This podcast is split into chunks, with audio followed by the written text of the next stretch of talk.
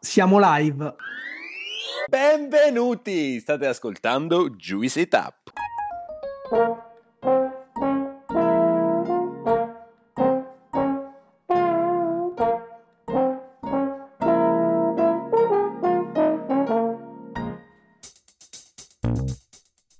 Siamo Gianluca, Alessandro e Claudio, tre amici che si sono conosciuti ai tempi dell'università a Pollenzo. Siamo molto diversi tra noi, ma condividiamo una grande passione per l'enogastronomia, per tutto o quasi tutto ciò che è edibile e potabile. Una di quelle amicizie costruite tra piatti di pasta e bottiglie di vino.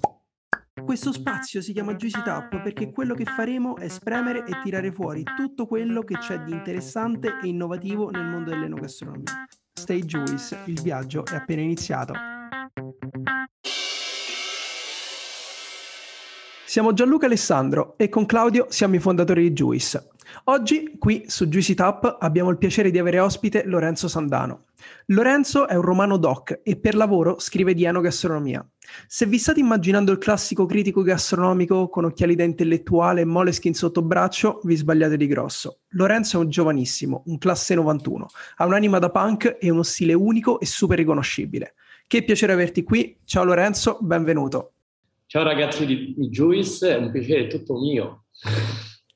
Allora, direi che possiamo partire. E iniziamo come al solito dalle, dalle presentazioni. E ci piacerebbe sapere chi è Lorenzo Sandano, che percorso hai fatto, se ci puoi raccontare un po' le tue origini. Final, finalmente abbiamo un romano doc, quindi mi sento un po' a casa. E quelle che sono le esperienze che hanno caratterizzato e arricchito il tuo percorso, e un po' come sei arrivato a fare quello che fai oggi. Ah, partiamo dalle basi che fondamentalmente sono un ragazzo ormai non più tanto ragazzo, o meglio sì, mi avvicino ai 30, tra qualche giorno farò 30 anni, quindi valicherò la soglia degli ENTA. Mi occupo di, si può dire, di narrazione enogastronomica ormai da circa 13 anni e lo faccio su diversi canali di comunicazione, eh, diciamo sia su testate da un punto di vista editoriale, sia mi è capitato un po' per fortuna, un po' anche per diciamo, un, un certo tipo di costanza nel mettermi alla prova anche di, di, trovarmi a lavorare per la televisione in diversi programmi TV. Eh, da un punto di vista di percorso, è un percorso che dico sempre a tutti quanti è abbastanza tipico nella sua, eh, diciamo, nel suo svolgimento, nella sua nascita, perché io eh, ho cominciato a interessarmi di enogastronomia quando fondamentalmente non andava molto di moda. Ero appena diciassettenne, intrapresi questo viaggio a Barcellona con eh, un mio, uno dei miei migliori amici dell'epoca, di fronte un po' a una scena che comunque attraeva tantissimo perché gli spagnoli hanno un modo veramente unico di, diciamo, di divulgare il loro verbo no gastronomico sia attraverso il rito delle tapas ma anche attraverso proprio un'attitudine innata che hanno loro. Eh, ho cominciato ad associare quello che è scoprire una città con l'entusiasmo di chi è molto giovane, quindi ancora un teenager, a quella che poi era uh, diciamo, l'esperienza enogastronomica. Al tempo lo dico sempre, questo me lo ripeto anche a voi, giravo con una delle primissime Lolly Planet che si trovavano appunto al tempo e nelle Lolly Planet la caratteristica molto simpatica era che c'era sempre un aneddoto che caratterizzava le insegne da provare. Eh, quest- a questa cosa per un neofita che ero io all'epoca sicuramente era un piglio in più. E tornando in Italia quando fondamentalmente ancora stavo finendo il liceo, eh, mi scatta questa scintilla in testa, dico sempre l'illuminazione, e chiedo a me stesso perché non hai mai fatto la stessa cosa nella tua città, quindi perché non ti sei mai incuriosito di quello che è la, diciamo, l'aspetto gastronomico che, che caratterizza la tua città. Quindi ho cominciato a prendere vari volumi di cucina, a prendere libri, le prime guide, autoformarmi, tra virgolette, perché poi a proposito di formazione il passo successivo, quando ancora ero un ibrido e non capivo chi volevo essere o cosa volevo essere, è stato quello di fare dei corsi di cucina. Quindi ho fatto un corso a tavola con lo chef, ho capito un po' le basi, ho fatto un corso che mi ha segnato la vita, che è stato quello di panificazione con Gabriele Bocci quando ero ancora all'ultimo anno di liceo, che mi ha dato anche la possibilità di lavorare al pizzarium, al primissimo pizzarium. E sempre mentre finivo gli studi a un liceo artistico, eh, ho avuto questa brillante idea quando c'erano le prime piattaforme online, le primissime piattaforme online, di aprire un blog che si chiamava Italia Linguini. Naturalmente tutto questo ha scaturito un sacco di attenzione, ah, lo dico tra parentesi, Italian Linguini perché mentre mi sedetti al ristorante un giorno a Grottaferrata, il cuoco mi disse che assomigliava al personaggio di Ratatouille. Quindi parte questa, questa avventura, vengo notato perché ehm, venivo comunque io da un contesto prettamente musicale, frequentavo centri sociali, ambienti insomma che eh, stridevano un po' con tutto quel mondo, ero molto giovane quindi ho cominciato prima a essere, diciamo, accalappiato in senso buono da varie testate online, tra cui scatti di gusto e anche le prime situazioni che navigavano intorno a Dissapore, che erano i blog più autorevoli del tempo. Poi dopo ho avuto la fortuna che durante praticamente la, la scuola che avevo scelto, che era una scuola di marketing e comunicazione come università, come indirizzo universitario, ero talmente impallinato con il cibo che diedi un esame eh, legato praticamente al food design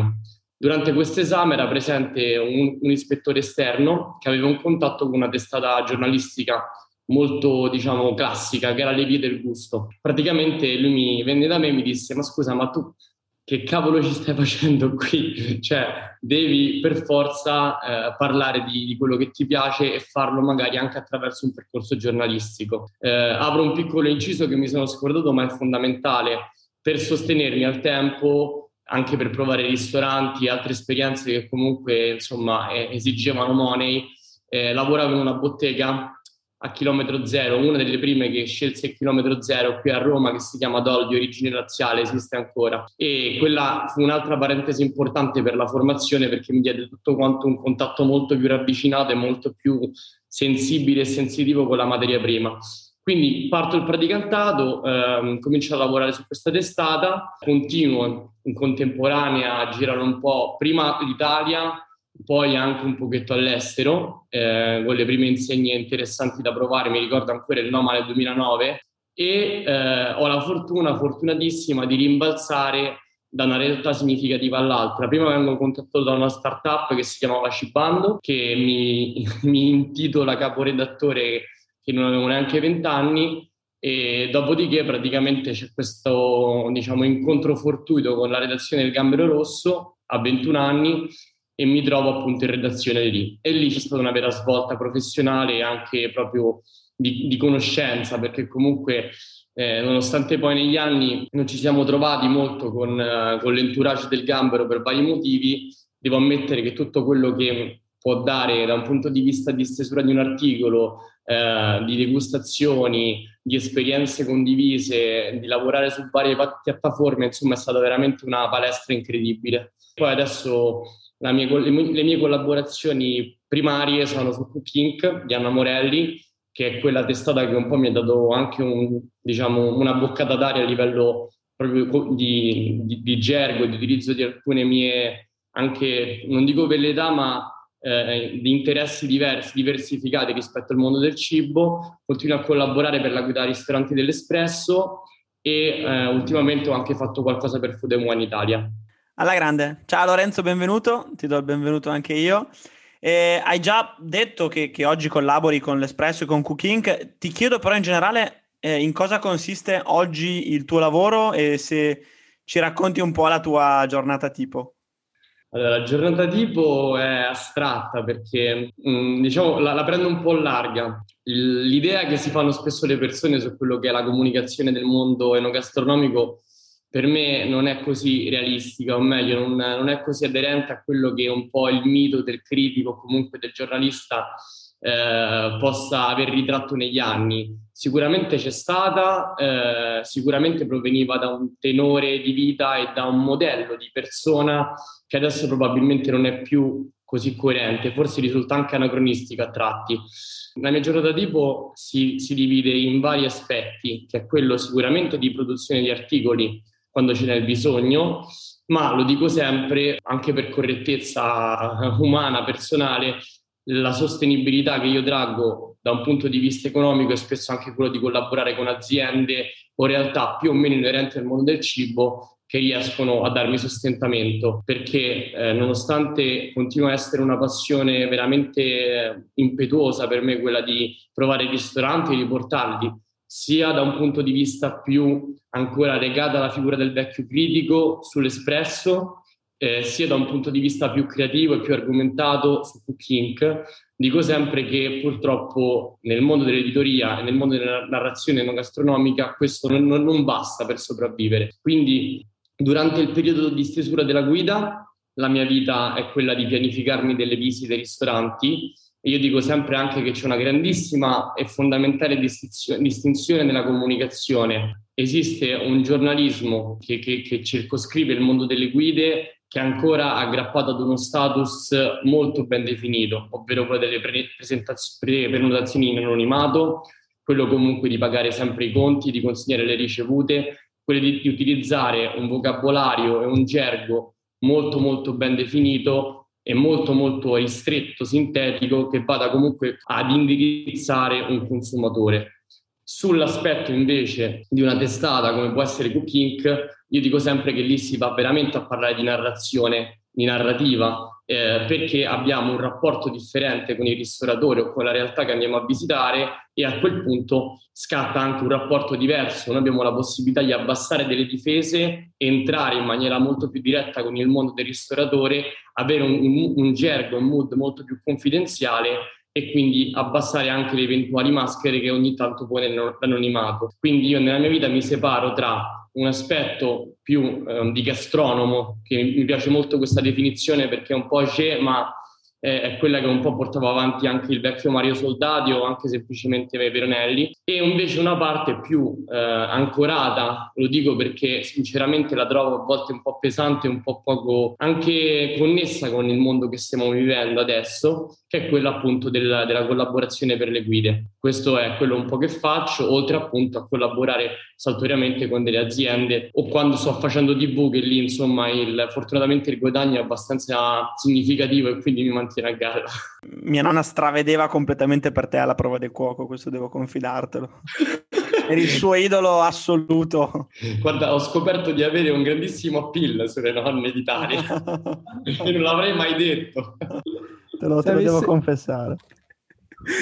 Senti, la prossima domanda che ti volevamo fare era legata proprio a un tema che tu hai già trattato, che è quella del critico, giornalista, narratore. Tu ti sei definito in una maniera che a me piace moltissimo perché secondo me la definizione di gastronomo è, è molto puntuale su di te. Cambio leggermente la domanda che ti avrei voluto fare e ti chiedo. Il libro che hai pubblicato da poco, che si chiama 100 piatti da assaggiare almeno una volta nella vita, è più un libro da critico, da giornalista o da narratore? Io il mio tentativo era quello che giustamente hai sollevato te e ti ringrazio per eh, insomma, questa tua osservazione, per, per, come tu mi leggi e mi traduci, perché l'intento era quello insomma, di spostare un po' l'attenzione, spostare un po' il focus. Eh, io dico sempre che la passione è, è difficile da uccidere, da sopprimere, però è normale che in alcuni momenti per alcune cose venga meno o comunque si affievolisca. Eh, nel caso della, diciamo, del mio percorso da, chiamiamolo critico sempre, o comunque giornalista enogastronomico, in questo momento, comunque, quando ho scritto il libro, stava calando drasticamente perché trovavo veramente poco attinente al mondo, al momento che stiamo vivendo, anche al mondo della ristorazione, piegata in ginocchio, l'idea di mettersi su un piedistallo e dire questo va bene, questo va male, questo è buono, questo è cattivo. Quindi quando ho scelto un po' di spostare anche la, la mia attenzione eh, rispetto alle richieste di Rizzoli, di fare un elenco di 100 piatti che per me era veramente inutile da fare, ho detto cerchiamo di dargli un tono narrativo, quindi 100 pillole, ognuna legata a, una, a un altro aspetto che mi, mi preme molto, che è quello musicale, e al tempo stesso cercando anche un po' di raccontare la storia del piatto rispetto sia a chi l'ha creato, cioè chi, sia chi lo manipola e sia un po' le radici storiche in 2000 battute ho provato a, a, fare del mio meglio, poi non so cosa ne è uscito fuori. Però eh, io trovo che sia sempre comunque affascinante, perlomeno per il, per il collettivo, quando si parla di critica, eh, eh, c'è sempre molto fascino no? dietro al critico enogastronomico. Io ti chiederei eh, molto semplicemente come si scrive un pezzo eh, di giornalismo o comunque di, di critica enogastronomica, cioè eh, puoi descriverci quello che è l'intero processo, quindi dalla scelta del ristorante alla pubblicazione del pezzo? Eh, se si ti dovessi chiedere eh, alle cose a cui presti magari maggiore attenzione anche in questo processo. Allora, tra l'altro in, in, su questo ambito abbiamo fatto un workshop di recente, quindi sto, sto cercando di trascriverlo in una maniera anche più, diciamo, più didattica, questo, questo processo che spesso viene dato per scontato. Eh, io pre- preferisco come, portarvi come esempio quello che faccio per Cooking perché forse l'aspetto diciamo da guida è molto più sintetico e immediato, anche forse un po', non lo so, esile, no? Nel senso noi riceviamo l'assegnazione, andiamo a provare il ristorante, abbiamo un tabulato con eh, appunto delle, delle, spunte da mettere in evidenza rispetto a quello che può essere una fascia prezzo, una carta dei vini, eh, quello che può essere una serie di assaggi base e quanti assaggi rientrano poi dopo in un ideale punteggio e che punteggio poi ogni assaggio merita o non merita, fare un po' una somma di tutti questi fattori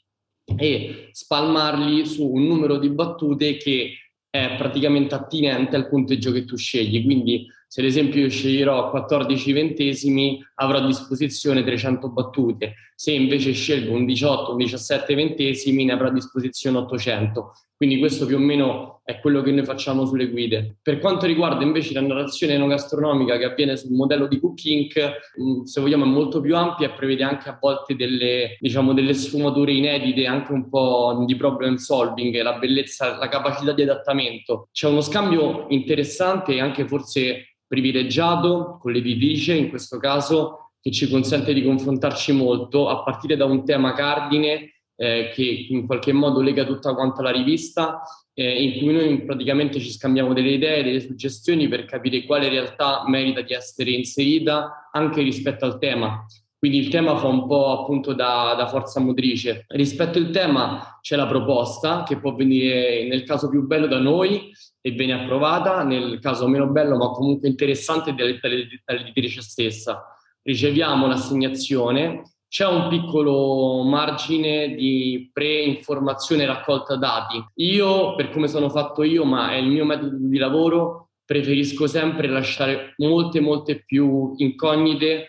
perché mm, eh, dico sempre che le aspettative uccidono le emozioni. Per me è importante entrare in contatto con la realtà senza essere infarcito di nozioni eccessive su quello che fa sul percorso del cuoco, cioè preferisco che sia lui a dirmele. Um, un altro aspetto per me cruciale che ci tengo a sollevare è quello che per me il rapporto tra reporter e fotografo eh, dovrebbe essere sempre vissuto in sincro. Questo lo dico su una rivista di questo genere perché spesso nel nostro mondo siamo abituati a far viaggiare le immagini in una maniera talmente veloce e talmente anche compulsiva che perdiamo tutta quanta la connessione che c'è col testo, sia per le piattaforme digital che usiamo, sia anche per la nostra purtroppo capacità cerebrale che si sta riducendo sempre di più. Quindi trovare un raccordo tra quello che è un messaggio comunicato attraverso le immagini e attraverso un testo eh, vivendo l'esperienza sul campo per me è un passaggio molto importante da, da mettere in risalto. Quindi trova, trovandosi sul ristorante abbiamo la possibilità di utilizzare vari mezzi.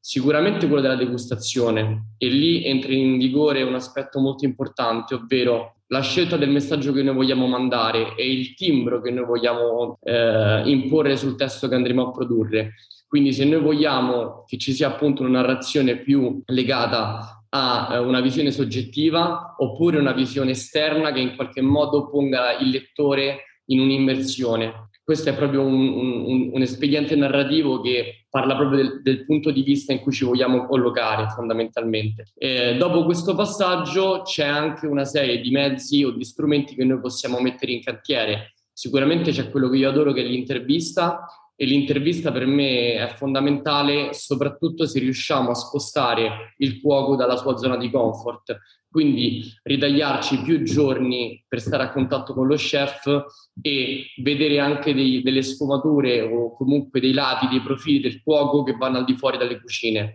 per capire chi è realmente questa persona. Dopo aver fatto questo passaggio c'è un ulteriore scambio con l'editrice per capire se il timbro che noi abbiamo dato comunque l'interesse che noi stiamo attribuendo ad alcuni dettagli può essere rilevante o meno. C'è una prima stesura, una bozza dell'articolo che prevede sicuramente una divisione quando le battute sono molto ampie in vari paragrafi in modo di velocizzare e alleggerire la lettura e dopo una prima bozza che viene inviata si passa alle correzioni che spesso sono, in questo caso, nel caso di Anna, sono veramente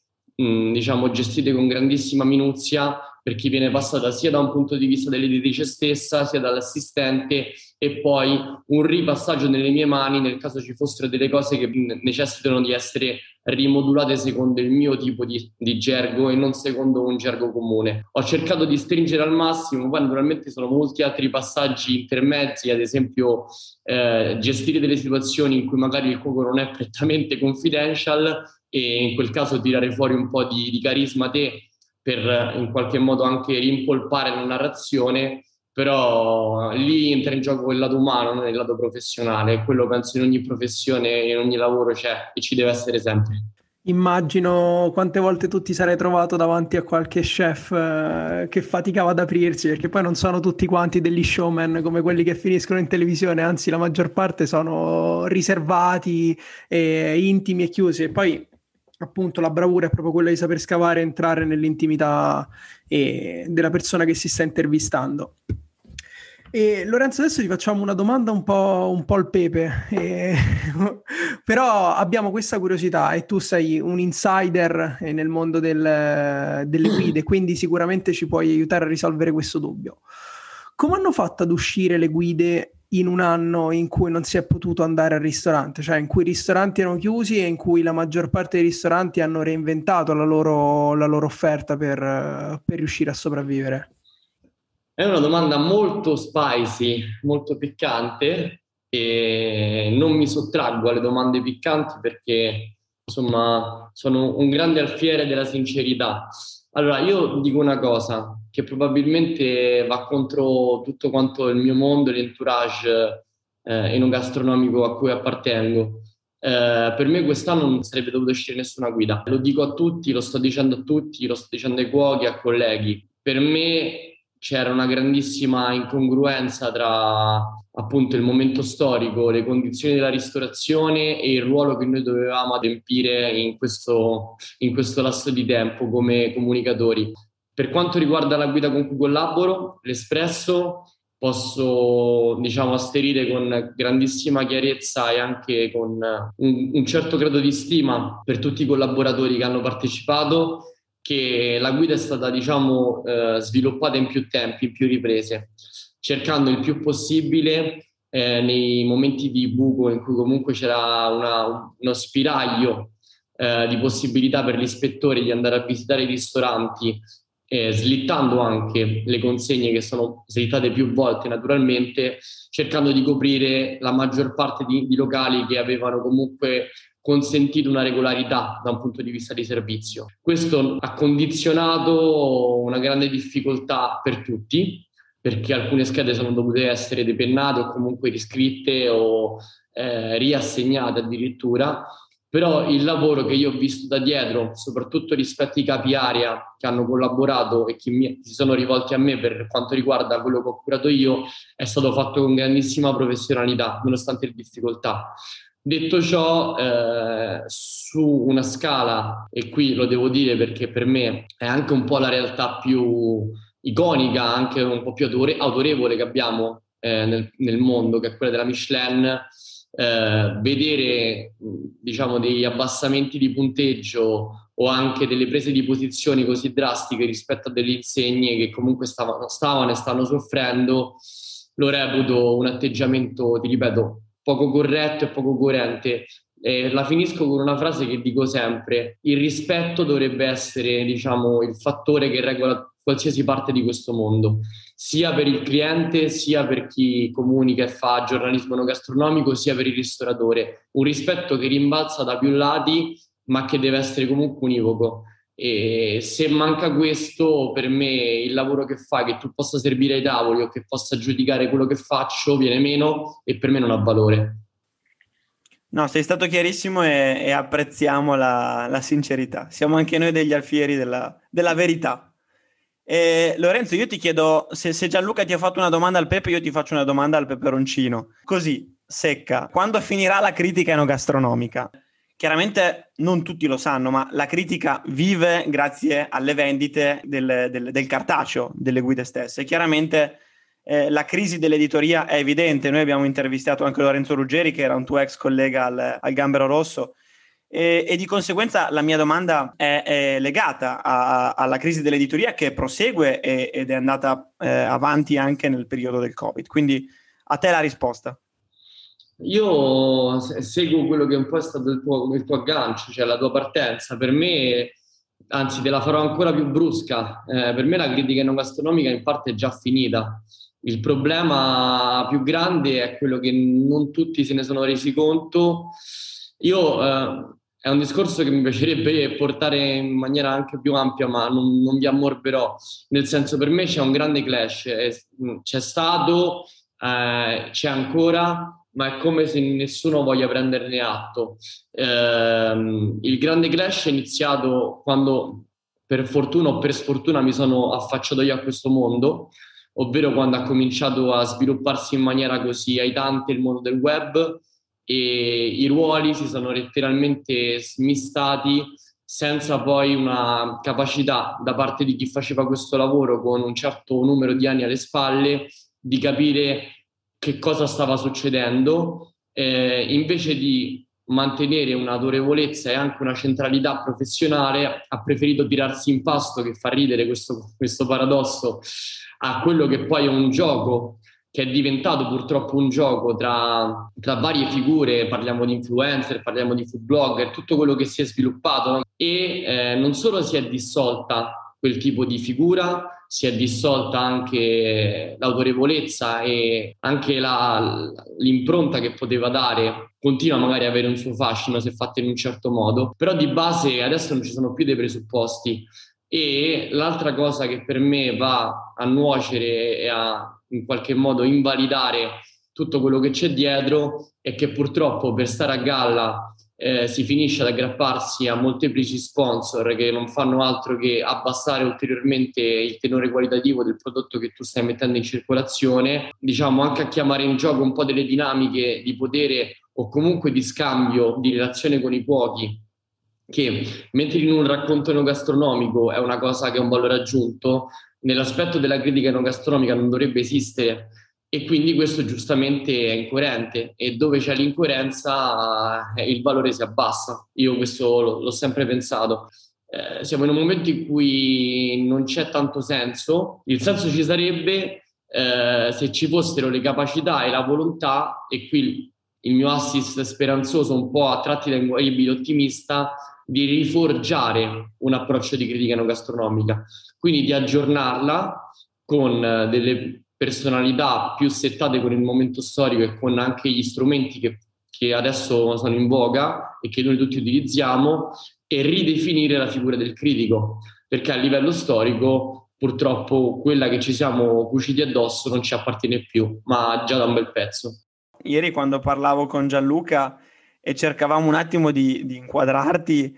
Gianluca secondo me ha dato una bellissima definizione di te. Sei un critico contemporaneo. Riesci ad unire il vecchio mondo della critica, come dicevi prima, della descrizione dei cappelli, del, del servizio, della carta ai vini, a tutti quelli che sono i nuovi mezzi di comunicazione. E, e parli ad un pubblico molto ampio, secondo me. Quindi in questo eh, ti vediamo un po' come eh, il, il fil rouge tra la, il vecchio critico alla Ratatouille, alla nuova critica enogastronomica che probabilmente si deve ancora creare. Ecco. Io vi ringrazio, ma veramente poi mi imbarazzo sempre, ma sul serio, e anche perché è bello vedere giovani che, eh, forse adesso divento forse un po' anche nostalgico, ma quando ho iniziato io tutto questo era nelle mani principalmente di persone di una certa età. Quindi anche vedere quello che state facendo voi adesso, questa non è una sviolinata, ma lo penso davvero, se no non mi troverei qui è molto molto importante perché vedo finalmente delle personalità che comunque rientrano in un range d'età che al tempo non esisteva, che fanno delle cose belle, nuove e coerenti con quello che adesso è il nostro contesto. Io spero sempre più che si affacciano persone e personalità capaci di creare questo fil rouge o comunque questo, questo link che tu hai ben eh, delucidato. Cioè ci vuole proprio un'energia nuova e anche una volontà di, di, di accogliere, no? di accogliere quello che sta, sta, succedendo. In realtà dico sempre che per me è stata una necessità, eh, una necessità anche un po' dovuta appunto al contesto da cui provenivo. cioè trovare una mediazione tra un mondo che mi vedeva, posso dirlo perché comunque sono passati anni, un po' una mascotte e vi assicuro che è stato anche pesante da vivere perché comunque finché sei un personaggio che rientra un, un po' sotto eh, il controllo di chi fa questo lavoro prima di te, eh, tutti quanti ti esaltano, ti vogliono bene, il giovane è fan prodigio, eccetera. Poi quando c'è un momento in cui tu devi consolidare un tuo profilo e quindi lì ho fatto affidamento a quello che avevo prima, no? Tutto quanto, le, diciamo, le mie sponde culturali, le mie radici, a quel punto ti trovi da solo in un mare a volte un po' infestato da pesce cani. Eh, il consiglio che do sempre a tutti è quello invece di variare molto eh, le proprie fonti no? per arricchire il vocabolario, il linguaggio, ma non, non dimenticarsi mai eh, appunto la provenienza, no? perché poi alla fine noi siamo un insieme di esperienze, di subculture e anche un po' di incontri fortuiti che noi abbiamo nella vita. E questo per me, questa grande somma che ognuno ha e che per anni invece è stata ridotta mi metto lì e ti dico se il piatto è buono e il piatto è cattivo, eh, ormai non, non ha più significato. È meglio mettersi un po' più in gioco che purtroppo necessita anche a volte, vi ripeto, delle situazioni non troppo facili da gestire ma dare al lettore, perché poi dobbiamo ricordarci sempre, scusa, faccio quest'ultima parentesi, poi chiudo, giuro, la grande cosa che cioè, molti del nostro mondo si sono dimenticati è che non dobbiamo più pensare di scrivere per noi. Cioè, la cosa che ho visto negli anni è questo tentativo di instaurare un rapporto quasi simbiotico con il cuoco, con la realtà ristorativa, con il produttore di vino, in cui praticamente c'è questo gioco a scacchi in cui io ti comunico eh, perché tu comunque sei dalla mia parte e per farmi bello rispetto a quello che io posso trarre da te. No, non è questo lo scambio che deve, deve nascere, deve nascere un rapporto in cui io riesco a esaltare quello che tu fai di bello in modo che una persona esterna, un lettore o chi può intercettare il mio messaggio venga a visitarti e venga a conoscerti. Cioè non deve esserci questa autocelebrazione eh, ostentata rispetto a tutto quello che noi facciamo. Noi parliamo un terzo, non parliamo a noi stessi, quindi questo pure è importante. E abbiamo parlato di, di, cambiamento, innovazione ed evoluzione e la prossima domanda che vogliamo farti riguarda proprio questo punto. Nell'ultimo periodo, anno, anno e mezzo, di cose ne sono cambiate un bel po' e una di queste è stata, è stata appunto la ristorazione. Quello che ti vogliamo chiedere, proprio perché tu vivi questo ambiente dall'interno quasi quotidianamente, qual è una realtà che secondo te in quest'anno è cambiata tantissimo oppure una realtà che hai visto nascere in questi ultimi mesi che ti ha sorpreso per uh, l'innovazione che ha portato sul mercato? Per uh, affezione, diciamo così, Parto probabilmente da una realtà romana, eh, che è quella di Retrobottega di Roma. Quando ho conosciuto questa realtà, per mio demerito, probabilmente perché io sono sempre un po' contrario quando i locali che aprono diventano subito un trend e vengono presi d'assalto da eh, cene stampa, food blogger che vanno lì e fotografano mille piatti, indicizzazioni di un posto fighetto o meno o di un posto che è il place to be. Quindi le prime volte che andai nel loro locale rimasi sempre un po' con, diciamo, con il freno tirato rispetto a quello che poi era mio, la mia curiosità a scoprire quello che facevano questi ragazzi. La capacità di adattamento che hanno mostrato su più livelli e su più canali di espressione, passando dal pastificio, la panificazione, il delivery, eh, il laboratorio del caffè eh, che è nato eh, diciamo come, come, corner durante un periodo in cui la maggior parte del team era sotto Covid, quindi aveva, molti ragazzi avevano preso il Covid e loro hanno dovuto chiudere tutta quanto una parte del ristorante ed aprire questo corner dedito al caffè. Adesso sono arrivati addirittura ad autoprodurre il caffè. Eh, sono riusciti a coprire veramente molte sfaccettature anche di cose che originariamente non entravano nel loro core business e l'hanno fatto sempre riportando la loro identità e la loro cura eh, di ricerca della materia e di produzione proprio anche manuale e questo mi è piaciuto molto. Tra l'altro mi ci sono riavvicinato con una mentalità più aperta e questo lo consiglio a tutti, anche ai miei colleghi, cioè a volte non è semplicemente come vedo un,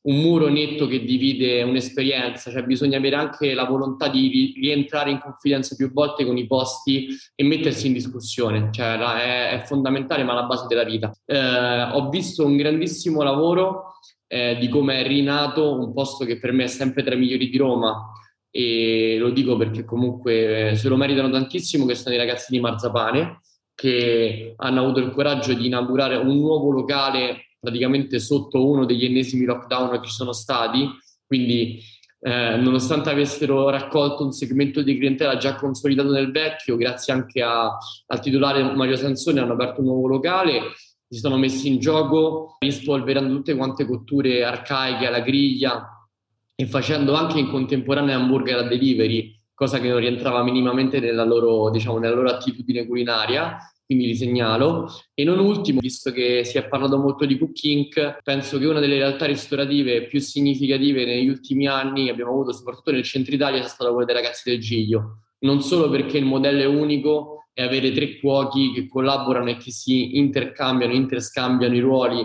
a seconda della necessità, eh, senza spennarsi e, e darsi addosso l'uno con l'altro è qualcosa di veramente prezioso, ma anche perché sono riusciti a ritagliarsi a loro volta un modello molto più pop e soprattutto molto più centrato a quello che sarà per me la prossima tendenza della gastronomia italiana, che è quello di ritornare un po' all'idea di alimentari, di contatto più genuino con, con, i piatti, con meno manipolazione del prodotto, più concretezza, focus puntato sulla parte del gusto e non su quello di un esercizio di stile. E grazie a Gigliola, che appunto è, loro, è diciamo, la loro gastronomia, che poi in realtà fa anche pane, fa mille altre cose, sono riusciti veramente per me a centrare il bersaglio pur mantenendo comunque un ristorante stellato alle spalle, cosa che non è facile quando non vuoi diciamo, inquinare la tua, la tua reputazione. Ecco, quindi sono stati anche coraggiosi. Oltre a questo della, del ritorno alla genuinità, ne vedi altri di, di, trend nel mondo della ristorazione che secondo te sono in rampa di lancio? Piccola parentesi sempre di introduzione. Io detesto i trend, ma ne capisco la necessità un, da un punto di vista proprio anche comunicativo, divulgativo. Quindi li detesto quando si incancreniscono, li apprezzo quando cominciano diciamo, a favorire un pensiero o comunque un filone che può essere eh, ripescabile da varie realtà valide. Allora ce n'è uno che ormai è già partito, ha preso già la, la fiammata verso, verso, l'interspazio che nel caso del, del pane l'abbiamo già visto come sta ormai andando in orbita e sempre più c'è questa attenzione, per me anche a volte eccessiva e a volte poco anche approfondita rispetto a quello che è alcuni termini jolly che sono i grani antichi, le levitazioni, eccetera. Però sicuramente se adesso già c'è stata un'impennata, per me continuerà un po' questa, questo, questa moda o comunque questa volontà di ritornare a dare valore a un bene quotidiano che per anni, anche dagli anni 70, attraverso la crisi è stato un po' bistrattato, è stato anche vittima di un consumo sempre più a ribasso. Eh, un altro trend che per me, cioè o meglio, una cosa che mi auguro, eh, prima Alessandro ha parlato appunto della, della mediaticità dei cuochi, anche tu prima hai detto a volte trovi persone che non ricalcano lo Star Chef System, io dico meno male. Eh, io sono sempre più convinto che il polo di attenzione che mano a mano si andrà eh, a sviluppare eh, sia sempre quello più rivolto a chi invece lavora la terra o comunque dà vita a prodotti con un background non prettamente attinente a quello gastronomico, quindi personalità che già, già stiamo vedendo, ma che adesso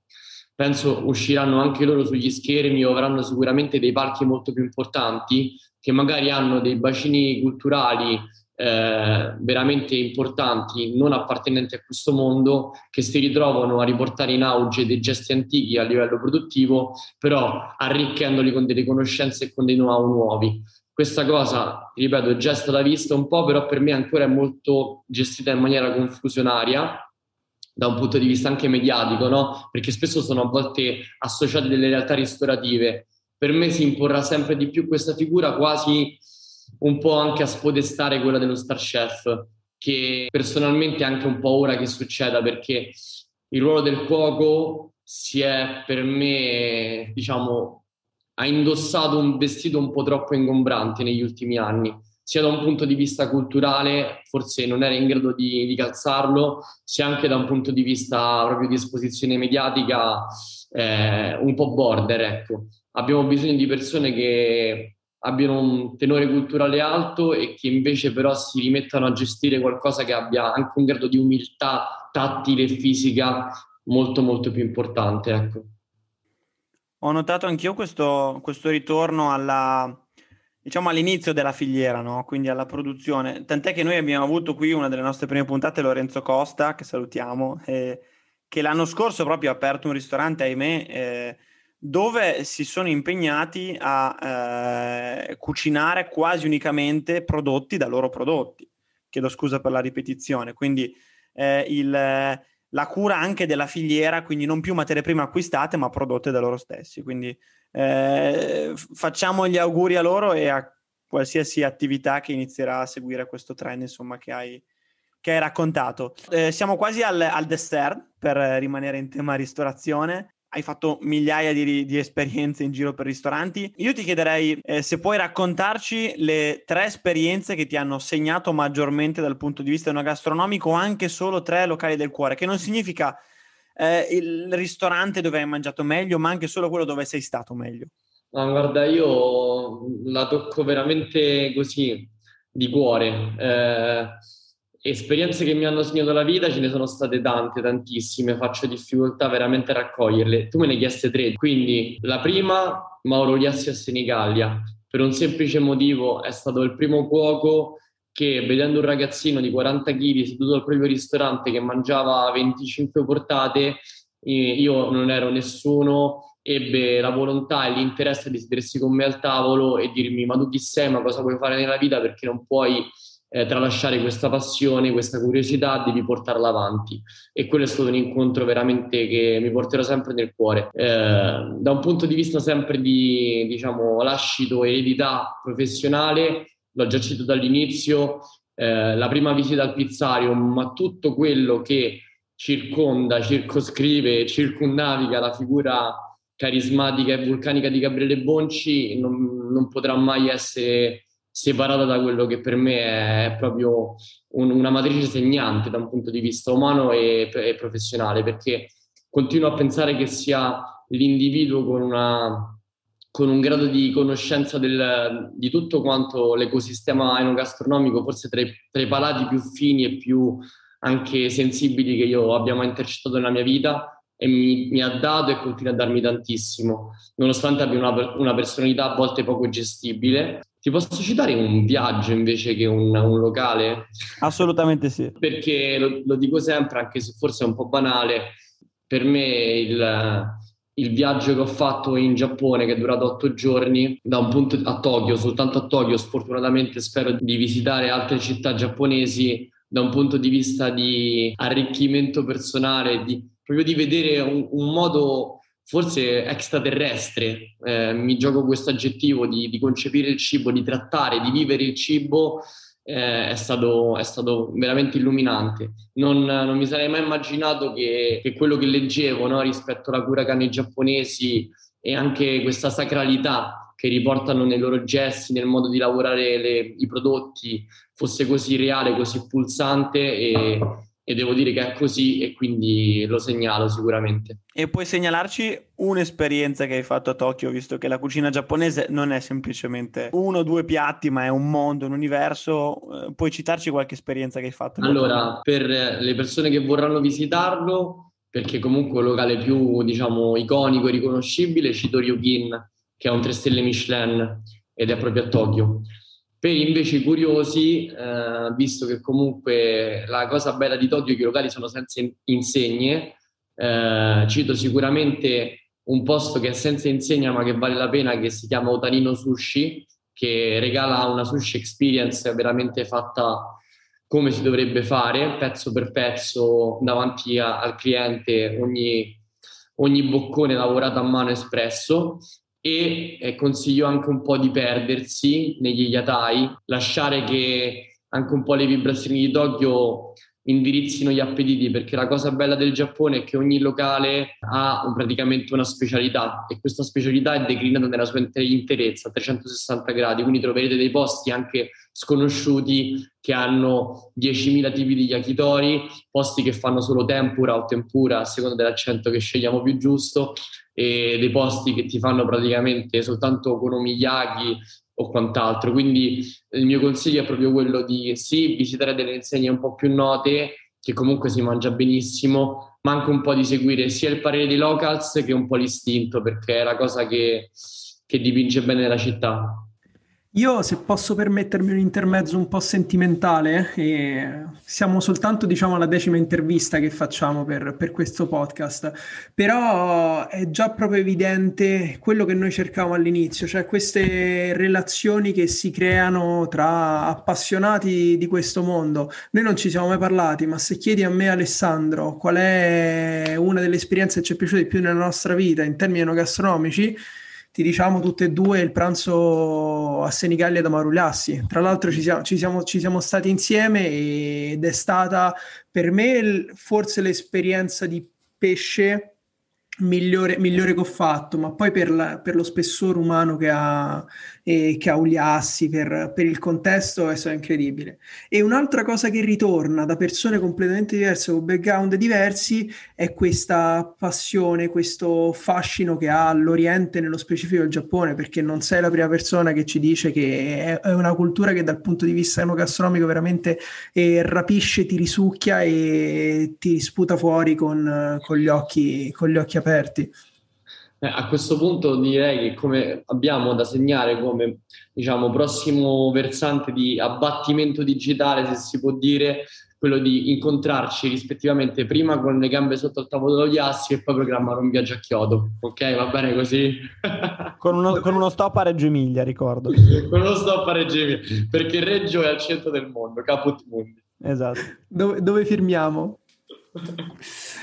Allora, siamo arrivati, direi purtroppo, alla fine di, di, questa, di, questa, chiacchierata e siamo all'ultimo momento, quello che a noi piace chiamare il momento piccola pasticceria. E qualche consiglio, soprattutto in termini di ristoranti, già te l'abbiamo rubato, però adesso ti vogliamo chiedere qualche consiglio da, da quelli che sicuramente sono gli altri mondi che ti contaminano. Quindi i libri, la musica, sicuramente, essendo tu un appassionato, non, non ti puoi sottrarre a consigliarci qualche brano, qualche album, oppure anche dei podcast, dei film. Insomma, consigliaci qualcosa che ti ha ispirato nel tuo percorso della tua vita, nell'ultimo periodo e che ti senti di condividere con noi al, da un punto di vista di narrazione cito solo un cult che tutti conosceranno, però a me personalmente ha cambiato la vita ed è Kitchen Confidential di Anthony Bourdain. Eh, sempre sul filone orientale, te ne butto lì un altro che in realtà ha solo il nome, ma fu il motivo per cui lo acquistai la prima volta ed ha una poetica veramente così serafica, affascinante ed è Kitchen di Banana Yoshimoto,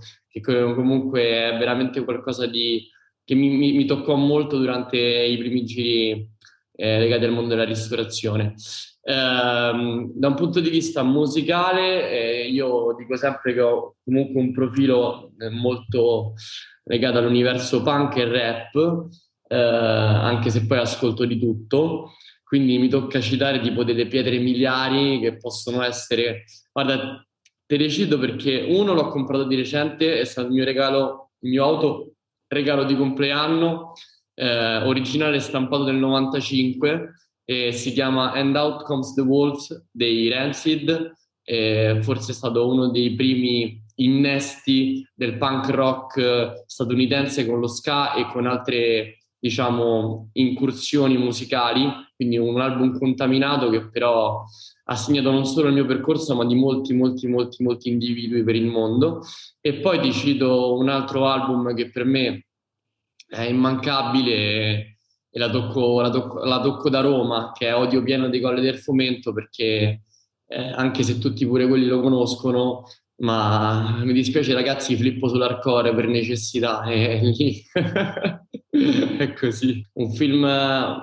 pazzesco per me rimane sempre legato al mondo della cucina Big Night Stelle Tucci e comunque questo ritratto riportato un po' a caricatura di quello che poi la cucina deviata in America dell'immigrato è molto però toccante e molto anche realistico e bah, forse un altro, un altro, un'altra bella pellicola è la cuoca del presidente, che pure questo lo conosceranno molti. Eh, anche lì un po' smielato, ma ci sta. Lorenzo, che dire, è stato un piacere immenso averti qui. La prossima chiacchierata, ce lo siamo detto, la faremo a Senigallia. E niente, grazie mille, è stato un piacere e ci sentiamo alla prossima. Grazie di cuore a voi ragazzi, è veramente stata una grandissima chiacchierata, mi sono divertito un sacco, un botto anzi. Grazie mille a te, a presto. Hai ascoltato Juicy Tap. Per altri contenuti di Juice ci trovi su Instagram e sul nostro sito thisisjuice.net.